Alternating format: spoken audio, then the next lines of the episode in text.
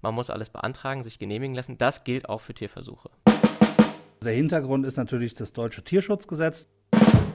Rechtfertigt dieser Versuch dieses Leiden, ja? Das ist ja im Prinzip die Kernfrage, die hinter, dieser, hinter diesem Genehmigungsverfahren liegt. Es gibt keine Pauschalurteile, sondern es ist immer alles eine Einzelfallentscheidung.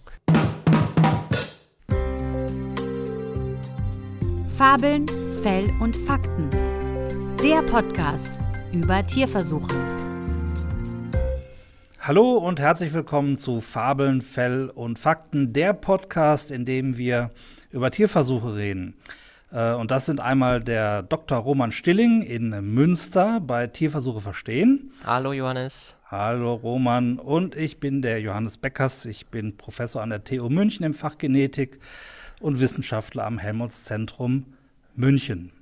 Du, jetzt haben wir für heute ein Thema, auf das ich mich nicht so sehr freue. Wir hatten das letzte Mal so das schöne Thema Tierversuche, die es geschafft haben. Und äh, heute geht es um das Genehmigungsverfahren. Genau, ist ein bisschen, vielleicht so ein bisschen was, äh, klingt erstmal so dröge, ne? Ja. Äh, ist, glaube ich, auch tatsächlich für viele eher so ein bisschen die auf die Genehmigung ihrer äh, Anträge hoffen, auch so ein bisschen als lästige Arbeit. Aber vielleicht können wir heute mal so ein bisschen äh, den Deckel darauf kriegen, wie und warum wir das brauchen und warum das auch wichtig ist. Genau. Also Genehmigungsverfahren, das klingt schon so nach Formularen und die ähm, sind da tatsächlich auch dabei. Und für viele, viele Wissenschaftler sind, sind Formulare ja ein rotes Tuch. Ähm, mir geht das auch manchmal so. Ähm, weil also man wird nicht gerade Wissenschaftler, weil man gerne Formulare ausfüllt. Das ist eigentlich ein anderer Schlagmensch.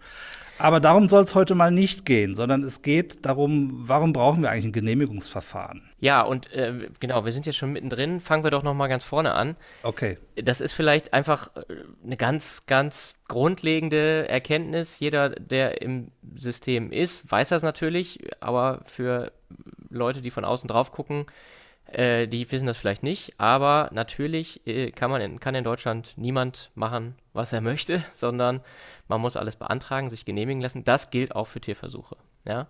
Also ähm, jeder Tierversuch muss vor seiner Durchführung beantragt werden bei der zuständigen Behörde und das ist in Deutschland, in jedem Bundesland anders geregelt.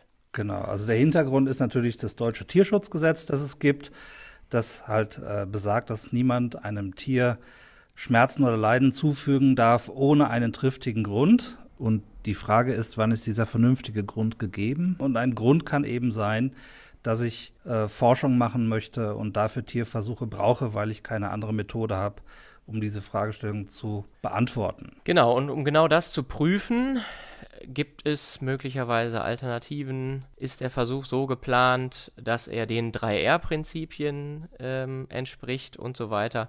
All das wird in diesem Genehmigungsverfahren, äh, behördlichen Genehmigungsverfahren untersucht, geprüft, abgeklopft äh, und erst dann kann es hinterher eine Genehmigung geben. Vielleicht können wir ja nochmal einsteigen mit der Frage, warum gibt es überhaupt so ein Genehmigungsverfahren? Also wir haben doch eigentlich in Deutschland, ja, Paragraph 5 Grundgesetz, äh, Wissenschaftsfreiheit, ja. Kunst, Wissenschaft, Forschung und Lehre sind frei können die Wissenschaftler also eigentlich machen, was sie wollen. So. Die Freiheit der Forschung. Können, können sie aber natürlich nicht. Also, äh, ne? also Freiheit heißt nicht komplette Narrenfreiheit, sondern ähm, da gibt es natürlich Grenzen. Und ähm, die Grenzen sind auch im Tierschutz natürlich zu finden. Unter anderem gibt es ja auch Grundgesetz, ähm, Artikel 20a. Der Staat schützt Umwelt und die Tiere. Ja, also Tierschutz ist auch in der Verfassung drin und da muss man also sozusagen abwägen, welches Verfassungsgut ist jetzt gerade wichtiger. Und das passiert in Deutschland eben im Einzelfall. Das ist immer eine Einzelfallentscheidung. Das ist, glaube ich, ein ganz wichtiger Punkt, den wir hier von Anfang an vielleicht mal klarstellen Also es gibt keine Pauschalurteile. Diese Art von Versuchen ist immer genehmigt und diese Art von Versuchen kann man nie genehmigen, sondern es ist immer alles eine Einzelfallentscheidung. Es gibt natürlich da auch Rahmenbedingungen, ne? also zu welchen Zwecken sind Versuche erlaubt, zu welchen Zwecken nicht. Wir hatten das mhm. Thema Kosmetik schon. Da ist es halt keine Einzelfallentscheidung, sondern Kosmetik scheidet aus als Grund für einen Tierversuch. Genau. Ich glaube, wir hatten das schon mal angesprochen, was es denn für Gründe geben kann, äh, um einen Tierversuch zu machen. Und da gehört eben dazu, also Grundlagenforschung kann ein möglicher Grund sein, das Vorbeugen, Erkennen oder Behandeln von Krankheiten, dann auch so Dinge wie äh, Erkennen von Umweltgefährdungen, äh, Prüfung von Stoffen, Artenschutz, Tierversuche zur und Weiterbildung, aber auch für gerichtsmedizinische Untersuchungen. Das sind so äh, die typischen Gründe, warum man einen Tierversuch durchführen darf, wenn er genehmigt wird. Genau, und ähm, dieses Genehmigungsverfahren, das klopft halt jetzt äh, sozusagen genau diese Abwägung zwischen ähm, ja, Forschungsfreiheit, sag ich mal, oder Forschungsfrage und äh, Tierschutz ab, nämlich äh, man, es müssen halt ganz viele Bedingungen erfüllt sein, damit so ein Antrag überhaupt genehmigungsfähig ist. Dazu gehört, das ist das, das A und O eigentlich, das Wichtigste, der Tierversuch muss unerlässlich sein. Das heißt, er muss zur, zur Beantwortung der Frage, darf es keine Alternativen geben, und er muss ethisch vertretbar sein. Das heißt, mhm. die Forschenden, die den Antrag stellen, also die Antragstellerinnen und Antragsteller, müssen darlegen, warum sie diesen Versuch und das äh, Tierleid, was damit verbunden sein könnte, für vertretbar halten im Hinblick auf eben den Versuchszweck. Also rechtfertigt dieser Versuch dieses Leiden, ja. Mhm. Das ist ja im Prinzip die Kernfrage, die hinter, dieser, hinter diesem Genehmigungsverfahren liegt. Und da gibt es natürlich noch ganz viele Dinge drumherum. Äh, dürfen nicht mehr Tiere als unbedingt nötig eingesetzt werden. Äh, es muss die Tierart eingesetzt werden, die unter den Versuchsbedingungen am wenigsten leidet. Äh, Schmerzen, Leiden, Schäden für die Tiere sowieso so weit wie möglich minimieren und nach Möglichkeit auch, also wirklich der Versuch Ne, unerlässlich bedeutet ja auch, wenn das Ergebnis eigentlich schon bekannt ist und eigentlich schon klar ist, was hinten rauskommt, dann darf ich den Versuch auch nicht machen. Klar, ja. Ne, und das muss man alles sozusagen darlegen. Das heißt, man muss als allererstes mal ja, den Stand der Wissenschaft im Prinzip zusammenfassen. Ne? Was, genau. Also, Antrag, das ist halt nicht rein nur äh, formales Juristendeutsch, äh, was da benutzt wird, sondern das ist auch Wissenschaft. Ne? Also da muss man erstmal darlegen, okay, was ist der Stand? Ja? Wo ist die offene Frage und wie kann ich die mit diesem Versuch beantworten? Genau. Du musst auch genau darlegen, warum du die Tierart auswählst, die du für deinen Tierversuch brauchst. Mhm. Ähm, das ist auch eine Abwägung, die zu treffen ist. Und du musst halt genau erläutern, warum dieser Versuch genau mit dieser Spezies, die du äh, einsetzen möchtest, halt durchgeführt werden kann. Aber es geht nicht nur um so Sachen auch wie also 3R-Prinzip und wie viele Tiere darf ich verwenden und sowas. Wann habe ich statistisch signifikant? Äh, statistische Signifikanz. Es geht dann auch um so Fragen wie, wie mache ich denn äh, bestimmte Eingriffe? Ja, die müssen auch genau dargelegt werden, wie, wie sie durchgeführt werden und was da gemacht wird, um klar darzustellen, dass das, was du machst, eben auch State of the Art ist. Sag mal ein Beispiel, also äh, Eingriffe. Ähm ja, du hattest das Beispiel mit den äh, Elektroden, äh, die äh, ins Gehirn eingesetzt werden. Das wäre so ein Beispiel, wo du sehr genau erläutern musst, wie du diesen Eingriff machst, ja, welches Leiden bei den Tieren auftreten kann, was du tust gegen Schmerzen. Also man muss im Prinzip die Operation, die da gemacht wird, von vorne bis hinten genau, genau beschreiben. Die, die musst du genau erläutern. Ähm, Wie werden die Tiere anästhesiert? Richtig. Äh, Materialien, was für Methoden werden Welche Schmerzmittel verwendest du? Wann werden die eingesetzt gesetzt? und vor allen Dingen, was gibt es für Abbruchskriterien? Also wie entscheidest du zum Beispiel, ob das Leid eines Tieres so groß ist, dass du das Experiment abbrechen musst. Also ein typisches Experiment bei metabolischen Untersuchungen ist zum Beispiel, dass man äh, Medikamente oder Wirkstoffe untersucht, die halt zu einer Gewichtsabnahme abführen bei Tieren. Mhm. Und da musst du schon sehr genau darauf achten, wie viel Gewichtsverlust lässt du denn bei so einem, bei, also bei uns sind das hauptsächlich Mäuse, wie viel lässt du denn dazu, bevor du sagst, okay, das ist jetzt zu viel, das geht nicht mehr? Und bei Mäusen Maus, geht das sehr schnell. Dass Maus hat zu viel. Gewicht verloren und äh, genau. da müssen wir jetzt den Versuch abbrechen. Genau, genau. Oder wenn du erkennst, dass ein Tier sich irgendwie anders verhält, irgendwie apathisch wird, dann musst du da auch unter Umständen dann mit einem äh, Veterinär oder einer Veterinärin dir das Tier anschauen und Entscheidungen treffen, wie dem Tier am besten geholfen werden kann. Genau, das heißt also in diesem Genehmigungsantrag und Verfahren sind auch ganz viele Tierärzte beteiligt. Wichtiger genau. Punkt. Genau. Also bei uns ist es tatsächlich so, wir äh, haben mehrere Tierschutzbeauftragte am Institut und das Erste, was wir machen, bevor wir überhaupt anfangen, einen Tierversuch zu formulieren, zu schreiben, ähm, ist der Kontakt äh, zum Tierschutzbeauftragten und erklären, also okay, das haben wir vor, das wollen wir machen. Und dann wird es durchgegangen. Ja? Also wo sind mögliche Probleme, wo muss man darauf achten, welche Maßnahmen setzt man wann und wo ein. Ja, ist auch ein super äh, Punkt. Tierschutzbeauftragte, den habt auch nicht nur ihr am Institut, sondern den müsst ihr auch haben. Und genau. jedes, jede Einrichtung, die Tierversuche durchführt, muss Tierschutzbeauftragte haben. Das ist genau. auch per Gesetz so definiert und diese Tierschutzbeauftragte, die müssen auch unabhängig sein und das sind in aller Regel nämlich auch Tierärztinnen und Tierärzte, die eben diese Funktion als Tierschutzbeauftragte da äh, wahrnehmen an einem Institut und die müssen so geschult sein, dass sie da beraten können, wie so ein Versuch am besten zu designen ist. Man spricht sich erstmal ab, hast du gerade gesagt. Genau. Ähm, diese Tierschutzbeauftragte müssen auch dann, wenn der, wenn der äh, Antrag formuliert ist und eingereicht wird, ähm, dazu nochmal eine Stellungnahme schreiben. Die muss Richtig. mit dem Antrag zusammen an die Behörde geschickt werden und die Behörde guckt sich dann die Stellungnahme auch an und guckt sich an, was hat denn der Tierschutzbeauftragte dazu gesagt. Ne? Genau. Und darum ist das, glaube ich, auch eine gute Sitte, von vornherein ähm, den oder die Tierschutzbeauftragte äh, damit einzubeziehen in die gesamte Planung. So, und dann ist der Be äh, Antrag bei der Behörde. Was macht die jetzt damit? Die Behörde schaut sich den Antrag vor allen Dingen zunächst mal auf formale Kriterien an. Ist der Antrag vollständig? Ist alles dabei? Stimmen die Unterschriften oder fehlt noch irgendwas? Das ist der erste Schritt, also die Formalitäten. Ja, ist alles da.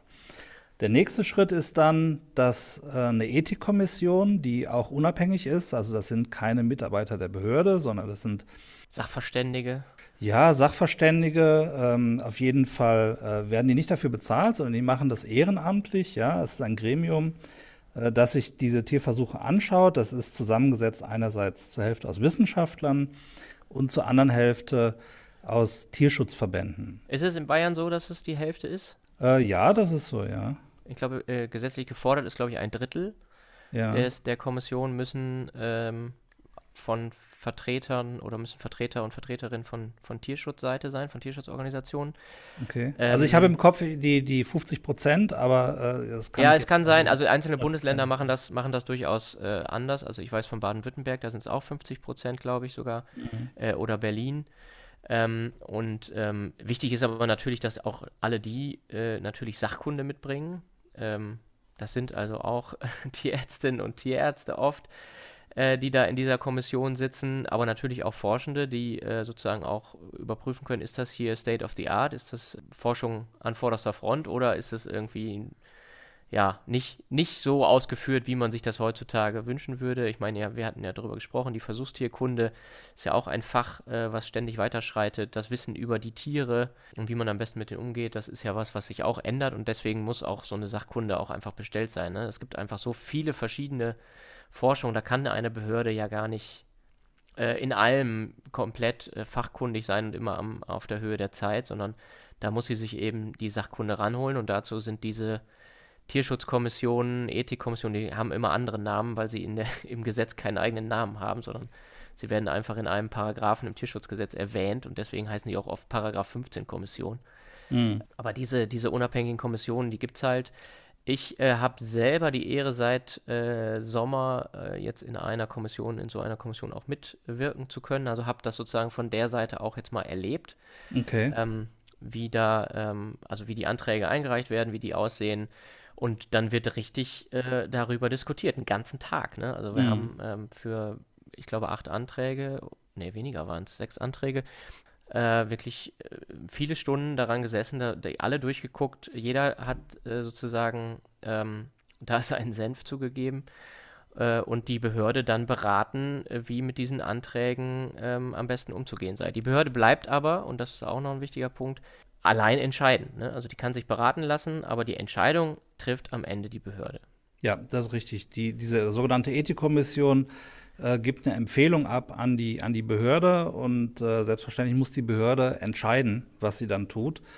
Genau, und oft ist es eben auch so, dass äh, da nochmal Rückfragen gestellt werden.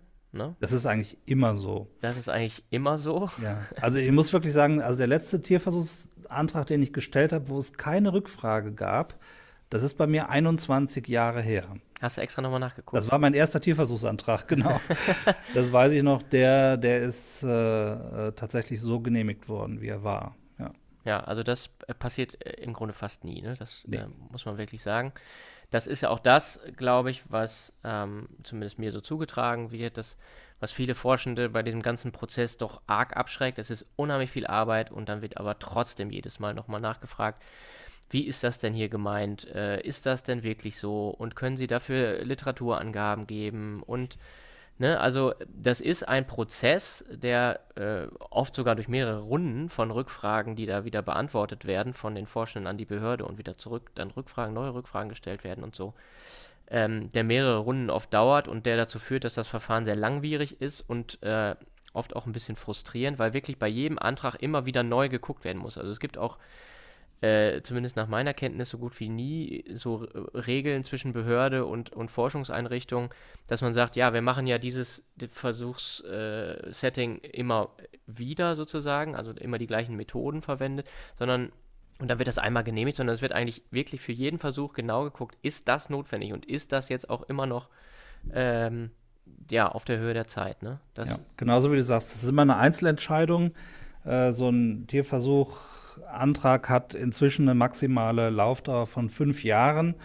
Und in diesen fünf Jahren passiert meistens sehr viel. Und äh, da kann das, was vor fünf Jahren genehmigt wurde, durchaus sein, dass beim nächsten Antrag, wenn man dann eine Weiterführung macht der Experimente, dass das schon nicht mehr ähm, der Stand der Dinge ist. Das ist Mhm. richtig, ja. Das führt natürlich dazu, dass diese Verfahren sehr langwierig sind. Und das Interessante ist durchaus auch, dass diese Verfahren gesetzlich eine äh, Frist haben, bis wann die entschieden sein müssen. Also ähm, das, das, da gibt es, also wie gesagt, steht genau drin, 40 Tage hat die Behörde Ja. Zeit, um diesen Antrag äh, zu bescheiden. Da gibt es mittlerweile auch Statistiken, wie, wie lange sowas normalerweise dauert und wie lange es eben halt dauern darf. Und es ist äh, tatsächlich so, also eine Statistik, die ich hier mal zitieren darf von der EU, die hat nämlich äh, geschaut, wie sie- sieht das aus in den anderen EU-Mitgliedstaaten äh, und in Deutschland und ähm, welche Behörden brauchen da besonders lange. Und es ist tatsächlich so, wie man sich vielleicht auch denken könnte hier in Deutschland, die deutschen Behörden brauchen oft zu lange, nämlich in fast 80 Prozent der Fälle ist es so, dass die Verfahren länger als diese 40 Tage dauern. Ja, also das ist, ich kann mich nicht erinnern, dass mal einer in der entsprechenden vorgegebenen Zeit tatsächlich bearbeitet wurde. Äh, wobei es dann auch immer Streit darüber gibt, äh, wann der, ab wann dann eigentlich gezählt wird. Ist das bei der ersten Einreichung oder nach dem Klären der ersten Rückfragen? Also das ist immer so ein Ding, ähm, das ist äh, sehr schwammig. Ähm, also früher gab es ja tatsächlich sogar einen Genehmigungsvorbehalt. Das heißt, wenn man nach 40 Tagen nichts gehört hätte, dann wäre dieser Tierversuchsantrag genehmigt gewesen. Das Aber das schon ist lange heute- nicht mehr, genau. Das ist nicht mehr so, genau. Ja, Ja.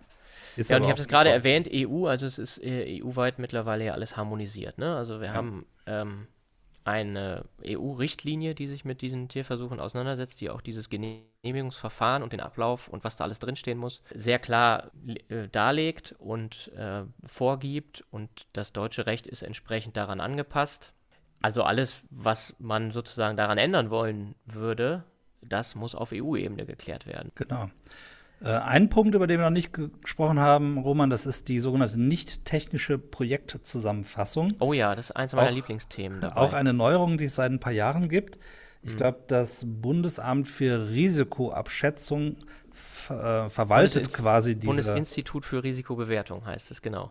Dankeschön. Das BFR, ne? Ja.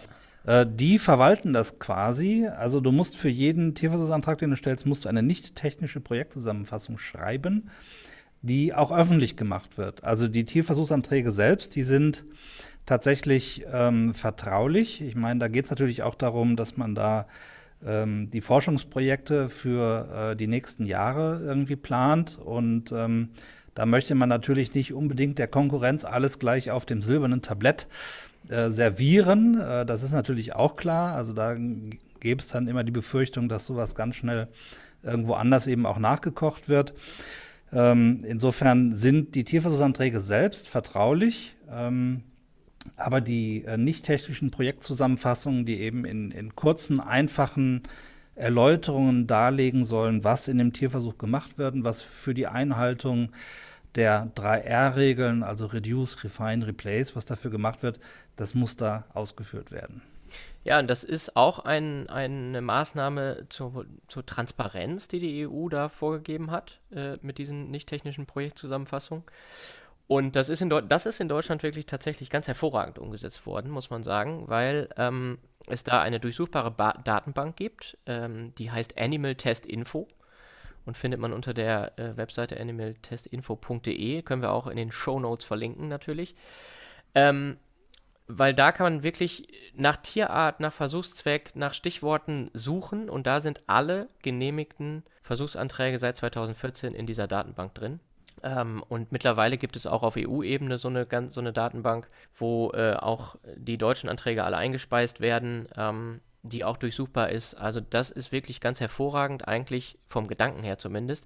Leider ist es so und deswegen sage ich, das ist mein Lieblingsthema. Ich bin ja sehr für äh, Offenheit, Transparenz und auch Kommunikation, die man versteht. Ja, wir versuchen hier ja auch äh, weitgehend ähm, so zu sprechen, dass man das auch versteht, wenn man nicht irgendwie äh, fünf Jahre Biologie studiert hat. Deswegen heißt sie auch nicht technische Projektzusammenfassung. Leider ist es eben doch oft so, dass diese äh, Zusammenfassungen doch sehr technisch sind ähm, und oft so geschrieben, dass sie nicht so leicht verständlich sind, was da jetzt genau passiert mit den Tieren und warum und wieso.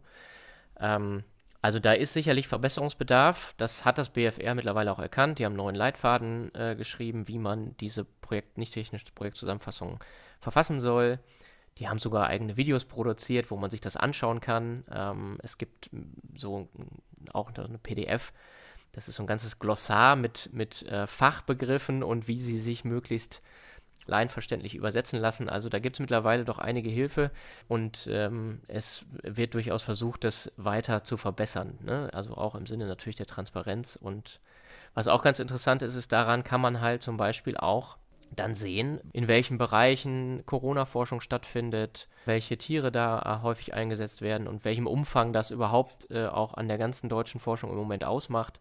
Also solche Sachen, ähm, das ist äh, also wirklich ganz interessant und ja, wie gesagt, aus, aus äh, Sicht der, der Forschungseinrichtungen und der Forschenden oft noch ein bisschen unterschätzt, dieses Thema, dass man damit eigentlich ja seine Tierversuche, auch wenn das anonymisiert natürlich ist, äh, ja öffentlich macht. Und ähm, dass man da drin halt auch suchen kann. Also kann jeder und jede weltweit einfach drin suchen.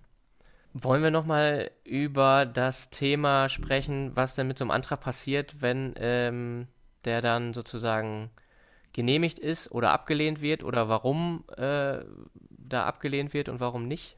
Ja, klar, können wir gerne machen. Also ein Punkt, den, den ich noch gerne da jetzt zufügen könnte, wäre, ähm, dass wir sehr häufig damit zu tun haben, dass während des Versuchs dann Änderungen auftreten. Ähm, mhm. Ähm, und alle diese Änderungen, die müssen auch wieder der Behörde gemeldet und zugestimmt werden. Und da gehören sehr viele Sachen dazu. Also beispielsweise, wenn ich ähm, auf ein anderes Futter umsteigen will für die Mäuse, ja, ist das eine Änderung für die Tiere im Tierversuch?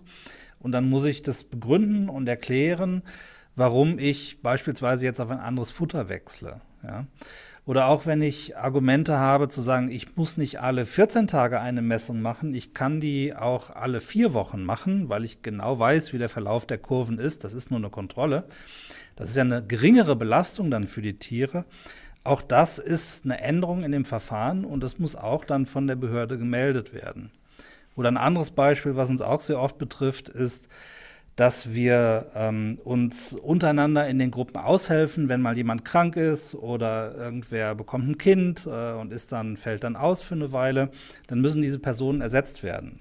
Mhm. Und auch diese Veränderungen im Personal, die müssen alle der Behörde gemeldet und dann auch bewilligt werden. Also das ist auch was, was die Behörde sehr belastet, dass wir ähm, sehr häufig dann in dem Verlauf von diesen Tierversuchen tatsächlich immer wieder mit Änderungen kommen müssen, zu denen wir aber verpflichtet sind. Wir müssen die machen. Und ähm, das ist für die Behörde natürlich auch immer sehr viel, sehr viel nicht, Arbeit. Ihr müsst ja. nicht die Änderungen machen, also die ergeben sich vielleicht trotzdem manchmal notwendigerweise, aber ihr müsst natürlich die Änderungen anzeigen entsprechend. Ne? Genau, genau. Ja. ja, aber auch da wartest du natürlich dann auf die Antwort von der Behörde, dass die Behörde sagt, ja, also diese Person ist qualifiziert genug, um beispielsweise auch auf diesem Projekt zu arbeiten. Ja, ja Genau, das, also das sind noch zwei Punkte, äh, die ich auch nochmal ganz wichtig finde, wenn wir die vielleicht nochmal so zusammenfassen. Also einmal muss in diesem Antrag natürlich auch ganz klar äh, dargelegt werden, wer überhaupt alles mitmacht bei diesem Versuchsprojekt. Ne? Und da muss für jede einzelne Person nachgewiesen sein, ist die sachkundig, kann die das überhaupt, äh, kann die mit den Tieren entsprechend umgehen, welche Qualifikationen hat die, wie bildet, hat die sich fortgebildet und so weiter. Das muss da alles dargelegt werden. Und der zweite Punkt ist, äh, du hast es gerade schon angesprochen, das ist für die Behörde natürlich verdammt viel Arbeit. Und äh, was sich jetzt gerade vielleicht auch so ein bisschen so wie Kritik an den deutschen Behörden angehört hat, so ist das gar nicht gemeint. Ähm, das ist verdammt viel Arbeit, das ist verdammt viel Aufwand und die Behörden sind zum Teil in einzelnen Bundesländern zumindest nicht äh, dafür aufgestellt. Die haben nicht genug Personal. Durch verschiedene Änderungen in den letzten Jahren einfach immer wieder auch an den, an den äh, rechtlichen Vorgaben ist der Verwaltungsaufwand einfach nochmal viel höher geworden und ähm, die Behörden haben da extrem viel zu tun, einfach. Ja, das, das ist genau richtig. Auf jeden Fall sagen. Ja, ja. Und sind halt personell einfach nicht mitgewachsen an den zusätzlichen Auflagen, die in den letzten ähm, 20 Jahren, die ich hier so in Deutschland mitgekriegt habe, also da sind die gar nicht mitgewachsen. Ja, ja ist äh, also das letztendlich ist, das ist natürlich ein Problem. auch irgendwo ein politisches äh, Problem dann natürlich, ne, was die genau. Ausstattung von Behörden angeht. Frage der Priorisierung, was, was ist wichtig und was ist nicht wichtig. Und dann hätte ich noch einen Punkt. Wir haben gesagt, Genehmigung, die Behörde muss im Prinzip genehmigen, wenn die Bedingungen alle erfüllt sind. Ne? Das ähm, ist tatsächlich auch, steht auch so im Gesetz drin. Die Behörde muss genehmigen. Das ist ja auch in vielen anderen rechtlichen Bereichen so, was weiß ich, im Baurecht äh, oder Verkehrsrecht oder so. Ne? Behörde, Behörde ist in der Regel gehalten zu genehmigen, wenn denn die Voraussetzungen des Antrags äh, oder für eine Genehmigung eben vorliegen. Ja, sie kann das also nicht einfach willkürlich mhm. versagen, weil sie sagt, nee, ja. der hat eine komische Nase oder so, dem geben wir die Genehmigung nicht, obwohl das alles hier vorliegt. Und das heißt natürlich, dass in der Regel Anträge nach diesen ganzen ja, Runden auch der Rückfragen nach dem genauen Prüfungsprozess auch genehmigt werden. Wir hören das bei, bei Tierversuche verstehen eben halt oft so auch als Gegenargument, das sei ja alles irgendwie, dieses Prüfungsverfahren sei ja alles eine Farce. Ja? Wir haben das jetzt gerade beschrieben, das ist sehr aufwendig und sehr komplex und äh, viele Leute spielen dabei eine Rolle und viele Prüfinstanzen und Checks and Balances und so weiter. Und dann hört man äh, irgendwie, dass äh, da werden die Anträge eh nur durchgenickt, weil die, die Ablehnungsquote sei ja so gering. Wir haben jetzt, glaube ich, gerade sehr klar und deutlich äh, gemacht, warum das eben so ist. Ja, also weil halt eben die Anträge genau geprüft werden, bevor sie genehmigt werden. Und man könnte, wenn man sich mal so vorstellt, wenn man das mal wirklich bildlich greifbar machen wollen würde, könnte man ja auch einfach sagen, wie viele Anträge werden denn so genehmigt, wie sie eingereicht wurden. Und da kann man auch sagen, die, ja, die Quote ist im Prinzip sehr, sehr, sehr gering. Ne? Du hast es, hast es gerade selber äh, aus eigener Erfahrung ja gesagt. Genau. Ja, und du kannst es auch so sehen, äh, von, von der anderen Seite her, also der Aufwand, den du treiben musst, um so ein Tierversuchsvorhaben wirklich genehmigt zu bekommen, der ist so groß, dass du dir tatsächlich genau überlegst, wie du deine Manpower und deine Energie da reinsetzt, diesen Antrag zu schreiben, dass der auch zu einem Erfolg kommt. Ähm, also da, da laufen so, so viele Dinge vorab, ja, ähm, dass, dass natürlich die eingereichten Tierversuchsvorhaben ähm, tatsächlich auch eine, eine, gewisse Qualität haben. Ja, das muss man auch mal sagen. Da haben sich so viele Leute mit befasst dann. Und weißt du, genau das finde ich ist auch ein wichtiger Punkt. Das finde ich auch ist ein, ist ein, ein wichtiges Gut. Ja, also wir haben dieses Genehmigungsverfahren ja einerseits natürlich, weil es einfach gesetzlich alles so vorgeschrieben ist. Andererseits finde ich, ist ein, ein, gutes, solides und aufwendiges Genehmigungsverfahren ja eigentlich auch ein Aushängeschild äh, der Wissenschaft dafür, dass sich da niemand leichtfertig einfach da also niemand macht das leichtfertig, sondern ja. man macht sich Gedanken vorher. Absolut. Und man wägt, man wägt wirklich jeden einzelnen Versuch sehr genau ab. Lohnt sich das? Ja, also ja. machen wir das? Müssen, genau. müssen wir das machen, um den Erkenntnisgewinn zu bekommen? Oder, oder könnten wir das auch irgendwie anders hinkriegen? Weil es ist teuer, es ist total aufwendig und ja, oft sitzt man halt auf seinen äh, Finanzen, die man da bekommen hat als Forschungsförderung vom, ja, von der Bundesregierung oder von der Deutschen Forschungsgemeinschaft. Oder von der und, EU oder von der EU und äh, will äh, sein mit dem Projekt loslegen und muss äh, dann natürlich noch auf den äh, auf die Genehmigung für den Tierversuch warten. Ne? Also es ist äh, nicht, nicht selten so, dass äh, von wissenschaftlicher Seite und von Geldgeberseite alles okay ist und die sagen, ja, das ist ein Top-Projekt, dafür geben wir ihnen Geld. Das ist ne, auch nach Begutachtung durch die durch, durch Kollegen und so weiter gegangen und die haben gesagt, ja, das ist förderungswürdig Dafür geben wir Geld aus. Ähm, das muss mal erforscht werden, genauso wie Sie es beschrieben haben. Ja, und dann muss man es halt noch in die Genehmigungsbehörde geben. das dauert dann halt nochmal. Ne? Und dann Genau. sitzt man teilweise auf Geldern und äh, es dauert und dauert. Das ist ein bisschen. Ja, ja. Also da wird man sich von Seiten der Wissenschaft äh, tatsächlich wünschen, dass die Behörden da etwas besser ausgestattet werden, um diesen Prozess wirklich äh, zu beschleunigen. Das wäre wär wirklich gut für die, für die Forschung in Deutschland. Gut, Roman, wie kriegen wir den Deckel drauf? Haben wir alle wichtigen Themen abgehakt?